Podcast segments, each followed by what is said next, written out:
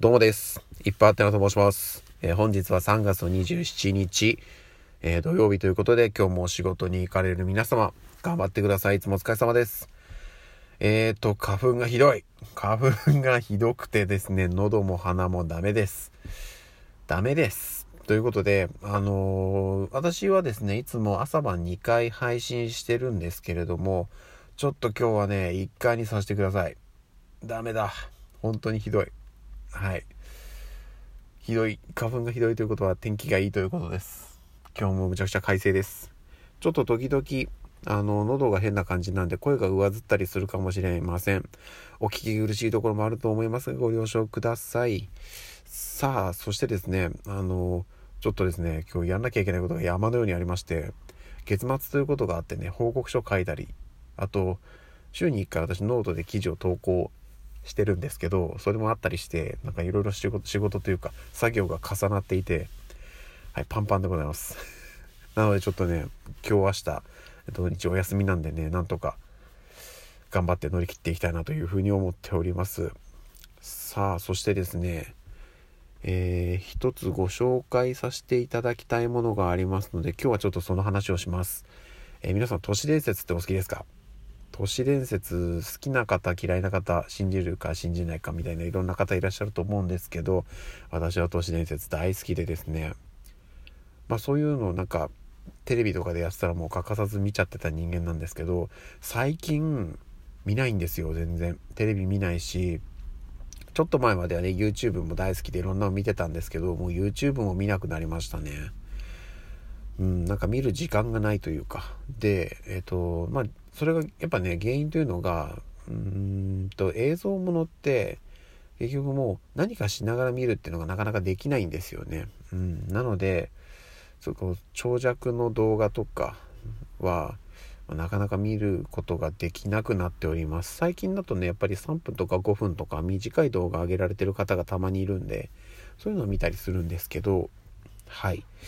そしてですねあの先ほどの都市伝説の話なんですけど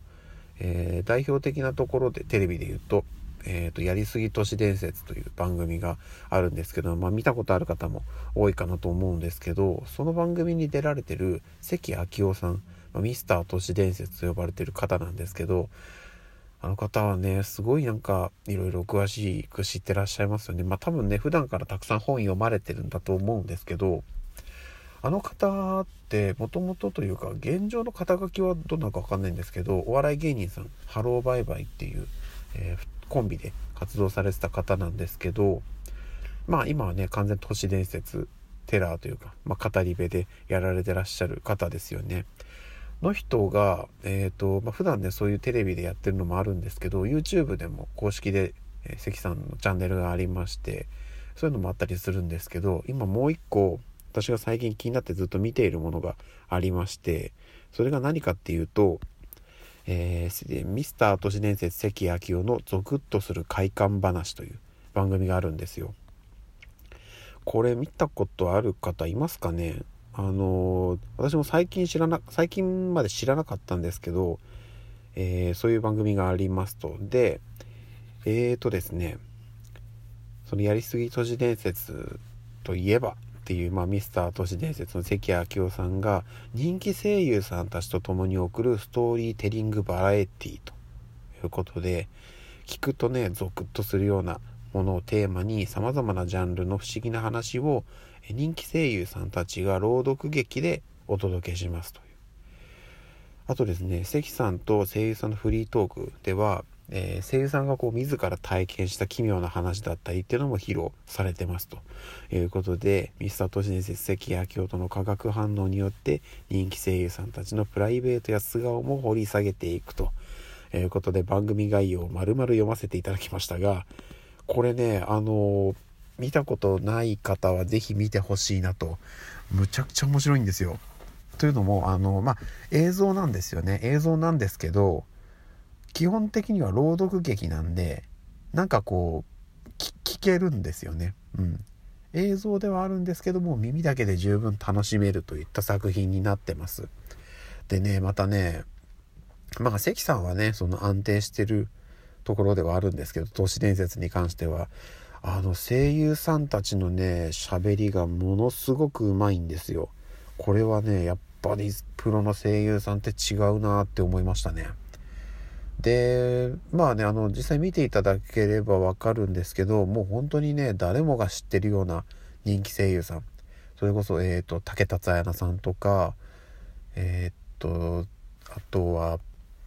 単純に私がね、えー、声優詳しくないっていうのがあったりするんですけどあえっ、と下野さんですね下野紘さんとか。もうね知ってる人多いんじゃないかなっていう声優さんがもうたくさん出てらっしゃって皆さんうまい。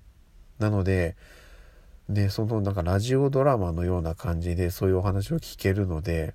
でしかもね話の内容もむちゃくちゃ面白いんですよねっていうのがありますので是非是非お時間ある方はえー、っと調べていただいて、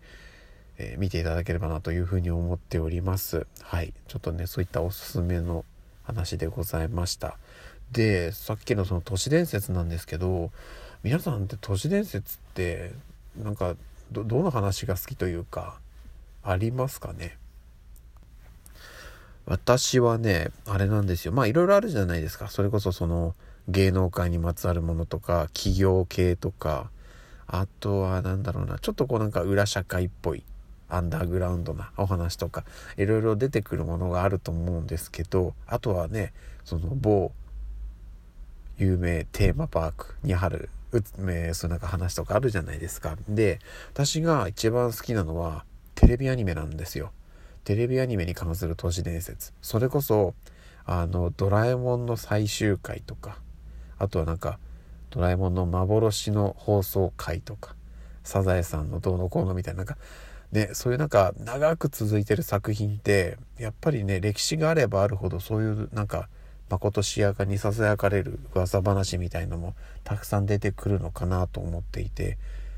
ほんとね、なんかそういうのを聞くためにね、いやね、面白いのが、いや、まさかそんな話ないよって思いつつも、いや、でもちょっとなんかありそうだなっていう、なんか妙に信憑性があったり、みたいな話がね、結構広まってたりするので、